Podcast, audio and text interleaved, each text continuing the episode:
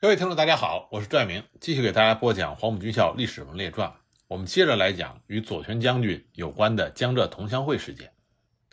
那么，究竟有没有过一个所谓的江浙同乡会，也就是楚金互助会呢？自米夫和向忠发在中山大学放炮点火以后，不仅中山大学内部，而且在几乎所有的前中山大学同志之中，都迅速的掀起了一场揭发检举和坦白交代。江浙同乡会的运动，王明、沈泽民、李竹生等人迅速地成为了追查运动的骨干，上蹿下跳，唯恐天下不乱。经过他们添油加醋的到处散播消息以后，许多多少沾过楚军互助会这边的人，很快就沉不住气了。于是，越来越多的人主动出来解释，或者是交代事情的经过。从这些解释或者交代的情况可以看出。楚军互助会的确有他的影子。一九二八年三月，因为中山大学疯传陆军大学的屈武同江浙同乡会有关，屈武曾经专门写信给向忠发、苏兆征等人，解释自己与楚军互助会的关系，其中清楚地说明了这个楚军互助会究竟是怎么回事。在信中，屈武说：“楚军互助会的来源，当我们去年暑假。”野营军事训练完结回来，回到炮兵学校共处一室。军委当日就把派往各军事学校的名单公布了出来，共分政治军事大学、陆大、飞机及步炮工六校。但是步炮工三校就当时所知，生活方面非常艰苦，每月听说只发一两个卢布，而且饭也不太好。当随便聊天的时候，前面两校的同志，包括我也在内。提议，假若这两校的薪水比较多，则每人每月应该拿出几分之几送给其他三校的同志去吃中国饭。当时就有一个同志，大约是炮兵学校的，说：“那好吧，我们就组织一个储金互助会，你们把钱拿来，我们去吃饭好了。”并且同时，陆大和军政大学两校的全体同学大概有十人，同意愿意将尚未领得的八月份的薪水。完全先给炮兵学校的全体同学去吃中国饭，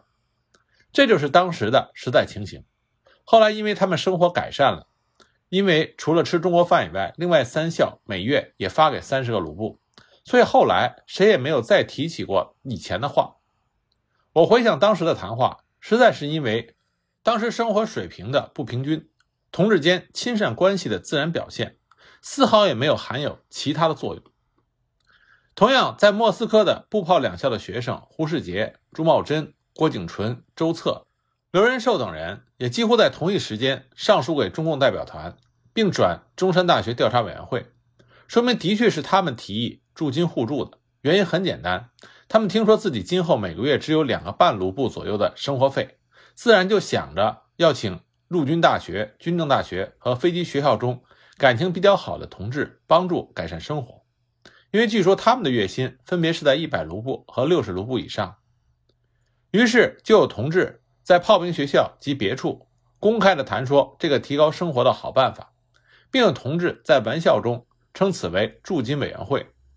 大家都希望那些陆大学校的学生发钱之后能够请他们吃几次中国饭，所以当时他们彼此的信件中多是有些敲竹杠的玩笑话。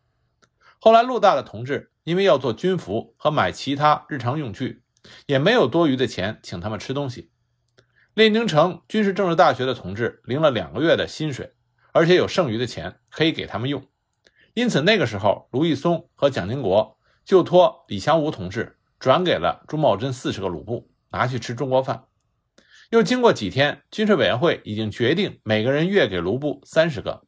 于是。大家的生活程度不仅没有减低，而且较以前还有了提高，所以他们就致信给各校，宣布我们的生活独立了。这些开玩笑和敲竹杠的话从此就消失了。那么，什么会员章程、会费之类的，又是怎么一回事呢？显然，所有这些名词最早都是在一向爱开玩笑的卢易松给莫斯科军校同学的信中发现的。因此，看看卢易松关于这个问题的解释是必要的。这个时候，卢易松也从列宁格勒写信给中共代表团，说明了这件事的原委。他在讲述了当时在炮校莫斯科军校的同志提出成立一个储蓄会，叫列宁格勒同志寄钱来之后，他写道：“当时我曾说，只要我们领的生活费比你们多，你们的中国饭是有希望的。日后我来到列城，他们就写信来要饭钱。我在复信的时候，我记得就写上了会费不久寄来这样的玩笑话。正因为过去在同志中说惯了这样无聊的玩笑话，也没有碰到过钉子，因此写来这几个字，提起笔来就觉得没有太多的话可说，所以就弄上了一点花色，因此而产生了这样大的误会。下次提笔时一定要吸取这个教训。在中山大学也好，东方大学也好，中国学生之间的矛盾摩擦不可谓不多，派别之间的分歧与斗争也不可谓不激烈。但争来斗去，充其量不过是谁对谁错，谁台上谁台下，还从来没有闹到过今天这种地步。同学之间因为几句玩笑话，尽可能转瞬之间变成你死我活的敌人。然而这却是活生生的事实。无论是那些明里暗里被指为反革命的学生们怎样的解释和争辩，他们的处境越来越险恶了。一九二八年四月中旬，共产国际东方部米夫召集中共代表向忠发。苏联军委代表和格博乌代表开会，再度听取了格博乌代表说明调查取证的情况。格博乌代表明确提出了一个十二人的名单，包括蒋经国、卢一松、陈启科、左权、尤赤、胡世杰、刘仁寿、郭景纯、朱茂贞、周策、张师、甘青山，肯定这十二个军校学生都是江浙同乡会的骨干。紧接着，在第二次会议上，联席会议正式决定。开除这十二个人的党籍和团籍，其中蒋经国、刘仁寿、朱茂贞和周策这四名首要分子交给格博乌拘押审查。共产国际东方部与中共代表团联名写信给列宁学院党部，让其对于秀松、周达明等中国学生进行审查。会议通过了中共代表团提出的一项决议。值得注意的是，这项决议是出自于王明的手笔。这是因为在这一时期。王明作为向忠发的俄文翻译，不仅陪同向忠发出席了各种重要会议，担任翻译工作，而且事实上也在解决江浙同乡会等问题上扮演着参谋和秘书的角色。决议宣称，承认在苏联有一个反党的小组织存在，其名称为联合会，也叫互助会，其分子为军校与大学学生中的青年团同志和党员。该组织虽带有表面上工会的名义。但毫无疑义是含有政治上的性质。参加该组织的分子未表现很明显的政治目的，但倾向于拥护中共以前的机会主义的指导。该组织现在已经吸收了那些最动摇的少共团员和党员，特别是对于中国问题和联共问题为反对派的分子加入其内，甚至不拒绝与右派国民党员发生直接的关系，认为用党的纯粹的教育性质的方法。对于该组织已用尽了，这些同志未曾利用党部给他们的可能，以公开承认自己的错误，停止活动，解散组织。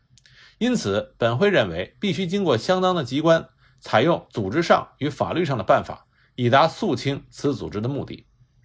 委任米夫和米利斯二同志起草一个详细的信，致中国学生所在学校的党部。该信中应说明该组织的历史和行动，以及有害的性质。同时委任米夫同志与相当的机关发生关系，采取相当的办法以肃清该组织。党部根据此信，除相当机关的组织办法以外，应依据自身方面的路线，采取办法以肃清该联合会在学生中的影响，且对各个参加者为党纪上的处罚。这是自江浙同乡会事件发生以来，共产国际中共代表团和苏俄有关部门正式提出的第一次处理意见。和为事件定性的决议。由于会议明确认为江浙同乡会是一个秘密的反党性质的小组织，因此他所采取的处置办法不仅仅是党纪上的，而且还准备动用专政机关给予制裁。这种态度的严厉可以想象。但是会议刚刚结束不久，米夫就感觉到这次会议的决议不尽成熟。他亲自调阅了一些所谓的证据，却发现，在很多格博乌认为确凿的证据之中，没有一件可以直接证明这个组织事实上的存在与它的性质。随后，米夫又专门询问了米利斯，问他是否找到了江浙同乡会的章程或者其他文件。米利斯告诉他说，炮兵学生孙发利以及王长熙看见朱茂贞那里藏着一个秘密同乡会的党章，内中有很多条文，而且另外也有中山大学的同学看到同乡会的会员轮流的抄写一个同乡会的工作计划，米利斯认为这实际上就是同乡会的章程或者文件。根据格伯乌提供的线索，米夫亲自布置调查了这件事情。不想当着一个学生如获珍宝似的拿给了米夫，认为这就可以破获一切同乡会的罪人。那么米夫将这个东西拿给翻译一看，原来是一九二六年党部支部委员会的工作计划。这件事情让米夫深感困惑。结果东方部没有通知中共代表团，就停止了这一决定，把处理江浙同乡会的事情暂时放到一边去了。本来这个火是向忠发和米夫一起放的，结果现在米夫突然住了手，这不能不让向忠发大惑不解。向忠发因此再三以中共代表团的名义要求米夫和东方部迅速的实行决议，却得不到米夫的任何答复。迫不得已，中共代表团正式致书苏共中央和共产国际东方部，详细说明了江浙同乡会的反党性质和严重危害，要求立即解决这一问题。在中共代表团的这份提议书中，我们可以看到，中共代表团对这个江浙同乡会的性质的估计在进一步的升温。根据纷至沓来的各种各样的揭发检举材料，中共代表团渐渐认定，这个江浙同乡会在孙中山大学占多数。东方大学少一些，开会在炮兵学校多一点，步兵学校少一些。他们也有中央，也有支部。大本营在中山大学，中央在另外的地方。为此，向忠发一再的要求米夫彻查中山大学派别的历史及其现在的联系，以便进一步的深入获取该组织的核心机密。同时，向忠发也几次指令王明等务必以中山大学为突破口，查出最可靠的材料。以便促使米夫迅速的解决问题。然而，自六月以后，因为中共六大在莫斯科召开，中共领导人，包括中共代表团的成员，甚至是中山大学清查活动的主要骨干，全部在集中精力做六大的工作，进一步清查江浙同乡会的工作不得不停顿下来。结果，正当中共六大召开之际，米夫突然在中山大学宣布，清查江浙同乡会的工作在中大已经结束了。这件事情首先发生在六月二十六日，在中大党务报告会上，米夫突然提到江浙同乡会的问题，称清查江浙同乡会并不是学校党支部的责任，它是共产国际的事情，而共产国际东方部就已经就此得出了结论。这个结论就是江浙同乡会是一个小组织，是有危险的，它会在无产阶级专政之下，在将来中国党内增加困难，所以必须要对它进行破坏。二。同乡会的领袖必须要加以组织上的处罚。三、被影响的同志，我们应当加以解释，不加以处罚。米夫声称，江浙同乡会的组织已经解散了，本校没有他们的会员，不能说中大是江浙同乡会的大本营，甚至在我们的学校内，我们不能说有江浙同乡会的基础，因此我们学校里不用很急的解决这个问题。他明确要求中国学生要停止关于这个问题的争吵，迅速停止。互相猜疑和揭发检举，务必着手改善同志的关系。米夫的发言当即就引起了一些学生的异议，有人就大声的喊说：“你是不是说这个问题已经解决了？对于这些反党分子，不要再追查了。”米夫当场答道：“江浙同乡会问题已经解决了，这个组织已经不存在了。他们的首领仅仅在军事学校和列宁学院，可是已经开除了。在中大是没有首领，没有组织，不过是少数的同志受了一点影响。”所以，对于中大这部分同志，是仅仅采取教育方法，不再进行处罚。对于有人提出向忠发同志曾说江浙同乡会的大本营在中大，难道向忠发同志说谎吗？这一问题，米夫是这么回答的：他说，向同志的话我没有听到，我想他不是这样说的，他一定是说江浙同乡会的首领是中大过去的学生，至于中大是没有他的首领，也不是他的大本营。米夫本来就对是否存在一个江浙同乡会的组织持一种将信将疑的态度。格伯乌的材料一度使他多少相信确有此事，但他仍然注意到没有一件材料能够证实这个组织是否仍然存在，和他除了经济互助以外，是否真的具有其他的政治目的。在几个月揭发检举毫无进展的情况下，米夫已经开始相信，事实上是不可能找到这个组织。即使真的存在这样一个小组织，也无法给他戴上反党或者反革命的帽子。否则必然要在长期存在派别纷争的中国学生中间引起难以想象的后果。为此，东方部通过了上述决议，并决定迅速平息由于此一事件在中国学生中间引起的政治风波。作为中大校长，米夫显然已经注意到这种情况的严重性。他在一份书面材料中写道：“目前的清查已经破坏了许多同志的关系以及相互的信仰，因此发生了很多相互猜忌及无根据的谣言，要求枪毙互助会的参加者等等。清查江浙同乡会究竟在中国学生中造成了什么样的后果？对于经历过文革的中国人来说，应该是很容易想象的。开始的时候，一些受嫌疑的学生还曾经极力抗争。”像最初被怀疑的军校学生胡世杰、朱茂贞、周策等人，就曾经多次写信要求上级领导注意野心家的阴谋。他们宣称：“我们希望党能于最近发现，在政治上及党组织上有危险性的驻军互助会以及其他政治组织的集团。我们并且希望党一方面对于这种问题急速的解决，把党的这种野心家小组织不仅以党纪对付之。”而且对这种反叛的组织，必须以苏维埃革命的法律处罚之。但要是有同志以捕风捉影的办法离间同志关系，把玩笑的过程当作撼动波浪的材料，用事实涂抹，替上恶意，以欺骗党，鱼目混珠地牵扯到我们过去玩笑中所说的驻军互助会，来破坏同志间相互的关系，自然我们希望上级能够彻底暴露出那些借端造谣、欺掩事实的企图。如果一旦这种情形发露时，我们以为对于这些野心家，不仅应以党纪处之，而且应该详查其野心之所以发生的原因及其已有的事实及将来的倾向。但是这样的抗争很快就变得毫无意义了。用学生自己的话来说，整个形势迅速变得天昏地暗、阴霾四布。学生们每天都在满城风雨中过着不安的生活。不少学生写信给中共代表团的信中。讲述了这种恐怖的气氛。有一封信是这么说的：自去年暴露江浙同乡会的声浪高唱入云以后，中大就充满着恐怖的不自安的空气。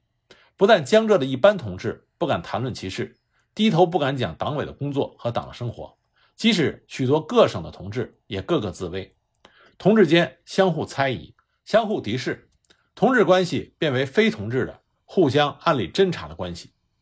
在清查江浙同乡会的运动中，说很多同志犯了嫌疑，甚至说大部分的同志政治生命受到影响，这丝毫没有夸大。几乎所有人都明白，这个所谓的江浙同乡会究竟指的是哪些人。清查刚一开始不久，有人就揭发说，中山大学的名单最好是去找去年暑假拥护周达文、余秀松两人的名单，和今年三月在党大会上拥护第二条路线、反对党委员会的人的名单。一些人更加直截了当地说：“以前所谓的教务处派，现在就是江浙同乡会的领导；以前所谓的第三派，就是现在同乡会的雏形。因此，过去所有教务处派的人，所有在暑期休养所第二次大会上因为参加反对党委员会派而被视为第三派的人，包括与余秀松等人关系较好，或者在三月中大党员大会上一度倾向董一香等人意见的人，通通都成为了被怀疑的对象。”而且随着清查的不断深入，这个名单还在不断的扩大。今天是我揭发你，明天是他揭发我，后天又有人揭发他，几乎每个人都在怀疑别人，而且每个人都在提防别人。同学之间过去的那种亲密关系荡然无存，连上厕所的时候都得小心，因为确实有不少人任何一点蛛丝马迹都不放过，到处打小报告，连同学们在厕所里讲了一句无关痛痒的话，也要拿去汇报一下。一些好事者还主动的根据捕风捉影的小道消息，写出了所谓的江浙同乡会的调查报告。按照这个报告所绘制的江浙同乡会的组织系统表，这个秘密组织的成员无论如何都要在一百人以上。如此之多的学生在嫌疑之列，而且被怀疑者与日俱增，怎么能不使多数的中国学生感到人人自危？而且那些鼓动者和揭发者又往往表现的比向忠发更加革命。更加仇恨反革命，喊杀之声不绝于耳，这怎么能不让人心惊肉跳？像一个学生所反映的，说在莫斯科的同志，他如果头上被人加上了帽子，如什么主义或者什么倾向，特别是犯了江浙同乡会的嫌疑的同志，他根本上就丢失了大部分的政治生命。即使是生命没有危险，因为政治上犯了错误，那一生的前途也就葬送了。比如说，像军校的学生张师，因为受到怀疑而被派送回国之前，他就写信给中共代表团，明确的表示，他说：“我不怕回国，希望回国参加战斗。我从未曾在资产阶级白色恐怖的师傅前畏缩不前。我已准备好了一切，准备着与我们阶级的敌人做殊死战。但问题是，我不希望这样回国。请告诉我，我是不是因为江浙派的关系而被停止学习，派回国？倘若是，请将我参加江浙派的证据公开宣布。”大多数被怀疑的学生的反应都是极力的证明自己的无辜。蒋经国给调查委员会和共产国际东方部的信，在反复解释了同学们搞驻京互助的经过之后，一再说明自己和国民党以及他的父亲蒋介石已经没有了任何关系。他承认自己和一些同学的关系较好，过于看重同乡的情谊，有些封建的色彩。但他也明确的认为自己在忠实于中国革命和忠实于中国共产党方面从不后人。因此，他坚决提议处罚任何参加小组织的同志。在这方面，屈武的态度更加具有典型性。他在写给中共领导人的信中，一面申辩自己和小组织无关，有时候只是太相信同志了；一方面明确的提议赶快的解决、公开调查结果，凡参加小组织的同志一律的严重处罚，以免同志间相互猜疑。为了表明他的积极的态度，他特别提出了下列几个口号。一一切小组织从布尔什维克的党中滚出去。二国民党是我们的死敌。三要与第三党拼命到底。四共产党是我的家史。五共产主义是我的生命。六为生命和家史和敌人决战而死是我的职责。那些被无辜怀疑参加了反革命组织的学生们的感觉，几乎是不能用言语所能形容的。但无论抗争也好，申辩也好，在那样一种形势下，无论自觉或者不自觉。那些处身事外的同学，往往不能够理解那些被怀疑的同学的心情。不仅如此，当米芾和比尔曼公开宣布中山大学不存在所谓的江浙同乡会的问题之后，许多学生竟然纷纷的告状，质问中共代表团，对中大的江浙同乡会的会员仅用教育的方法，是否能够完全消灭他的组织，留些敌人在党内，将来这种责任应当谁来负？他们大骂米夫，熟手两端。使有意作恶，他只不是为中国共产党的前途、为中国革命的前途着想，强烈要求中共代表团不要妥协，追查到底，断言此等反党的危险组织有他的党纲，有他的组织，中央与支部，这种组织必须打破它。这个反革命组织不彻底的解决，不仅中大的工作将长期坏下去，而且我们无产阶级的先锋队领导者中国共产党与中国革命就会葬送在他们的手里。主张党应该不姑息地将调查的结果严厉执行党的纪律及无产阶级国家的纪律，要斩草除根。那么态度如此激烈的学生们，是不是真的掌握了什么具体的罪证呢？其实，在绝大多数的学生看来，最关键的证据只有一条，这就是上级领导人的证词。既然米夫和向忠发都肯定了这个秘密组织的存在，还能有错吗？至于究竟谁是这个组织的成员，谁可能是这个组织的同情者？这就完全要看各个人的判断力和想象力如何了。但有一点，只要过去反对过总支部委员会的，也就是教务处派和第三派的同学和同情者，就可以大胆的去怀疑。因此，很多的揭发纯粹是一种逻辑性的推理或者大胆的想象。比如说，揭发蒋经国的材料完全是道听途说，把蒋经国母亲那里寄来的钱当成是从他父亲蒋介石那里得来的，从而断言。蒋经国还秘密的保存着父子的关系，还有金钱上的来往。那比如说揭发胡建三、胡其奎等人的材料，纯粹是想象。原因只是因为他们看上去对于江浙同乡会的问题不采取积极的反对，而且抱着一种对于党的处置不满及辩护的态度。每天晚上他们回来睡觉的很晚，成天三五个人一起往人少的地方去，因此就怀疑他们和江浙同乡会有关。还有更为离奇的一份揭发材料，它的根据只是有过一个国民党学生曾经给蒋介石写过信，而一个叫潘西鹏的党员和这个国民党的学生关系比较好，因此推论潘西鹏多半就是江浙同乡会，再进而推论江浙同乡会就与蒋介石有关。材料里说：“我固然不能肯定的证明这些人们已经与蒋介石有了什么具体的关系，然而我可以断言，他们是在企图与蒋勾结。”那么江浙同乡会的事件闹到如此的地步，毫无疑问是向忠发一手促成的。米夫的点火之后又熄火，看来也挡不住向忠发必须要追查到底的决心。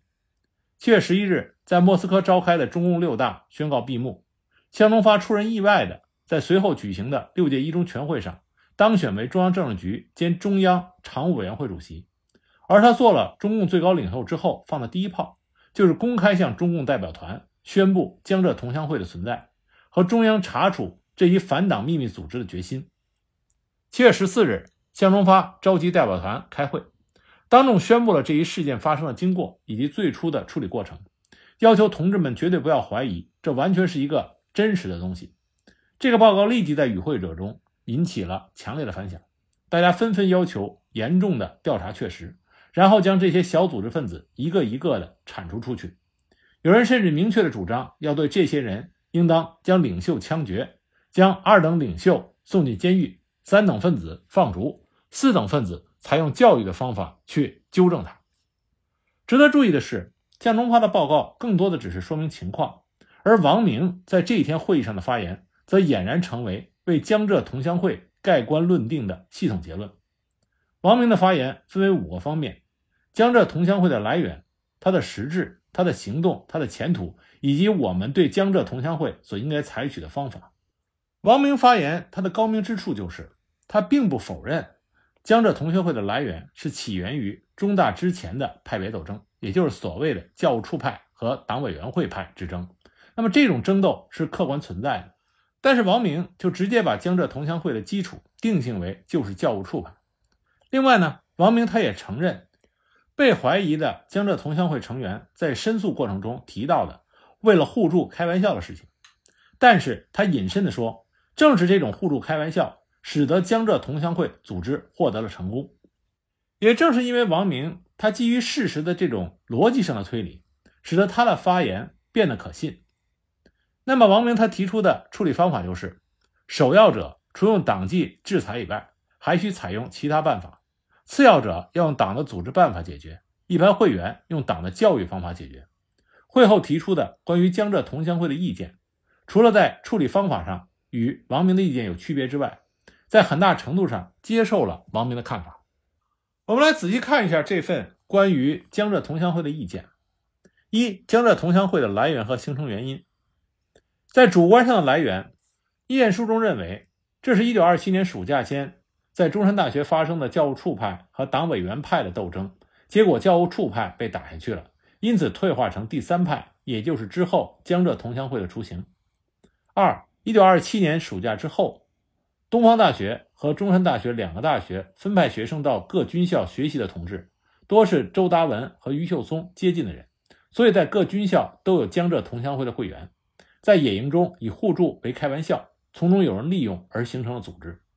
那么这两条是主观上的来源，那客观上形成的原因，这可就不得了了。一，它是中国革命失败的反应，它是中共八七反机会主义的反响，它是联共党内反对派的破产。这一下子就把江浙同乡会的性质拔高了很多。那么有了江浙同乡会成立的主观和客观的原因，那紧接着就引申为定义江浙同乡会的性质。一是关于它会员的成分。那么会员成分主要来自于五个方向：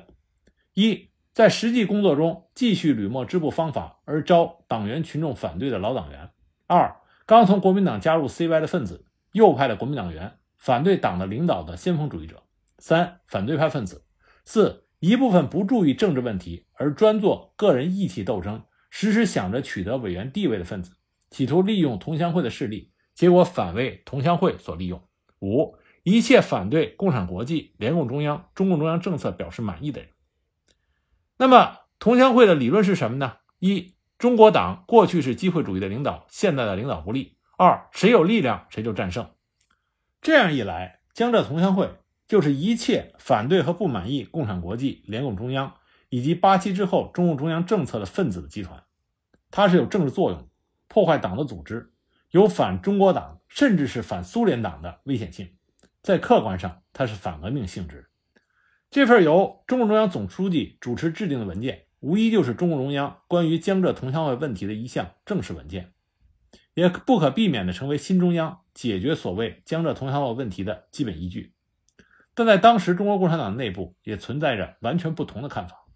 李立三在七月十四日会议的讨论中，当时就对所谓的江浙同乡会有理论、有目的的说法表示怀疑。而这个时候，最尖锐否定江浙同乡会事件，恐怕就要数长期与项英、许白浩、刘少奇、林玉南等一同在武汉工作的方绍元了。方绍元到中山大学学习还不足一年，他已经注意到中大内部同志关系的极不正常。他极其尖锐地指出，中大党的生活、同志间的关系。只见勾心斗角、尔虞我诈的相互拉拢、互相攻击、互相猜忌，甚至资产阶级社会中自豪者所不屑有的行动，而我们的同志居然行之若素，毫不以为可耻。这种现象在孙东两大里已经成为很普遍的公开的秘密。因此，方绍元他明确地认为，江浙同乡会根本就不存在。他认为，之所以闹出这样一场政治风波，根本上只是由于。中山大学同志们之间的历史关系和米夫、向忠发两个人不负责任的煽风点火。他在写给中共代表团的信中，要求代表团务必格外注意中大学生内部历史形成的种种矛盾。方绍元在他的信中斩钉截铁地说：“江浙同乡会，我可以断定地说，不但党部造谣生事的主要分子将手足无措地拿不出证据来，就是大部分被污指为江浙同乡会会员的同志。”还不明白他们究竟为什么会得到这样一个被大众所攻击的恶名词。但是根据新中央的决定，江浙同乡会的问题委托中共参加共产国际六大的代表团负责。中共代表团毫无疑问只能根据中共中央的关于江浙同乡会问题的决定，也就是那份意见书来认识和处理这一问题。那么，中共代表团对于江浙同乡会这个事情的处理会不会有所转机呢？那么下一集呢？我再给大家继续的讲。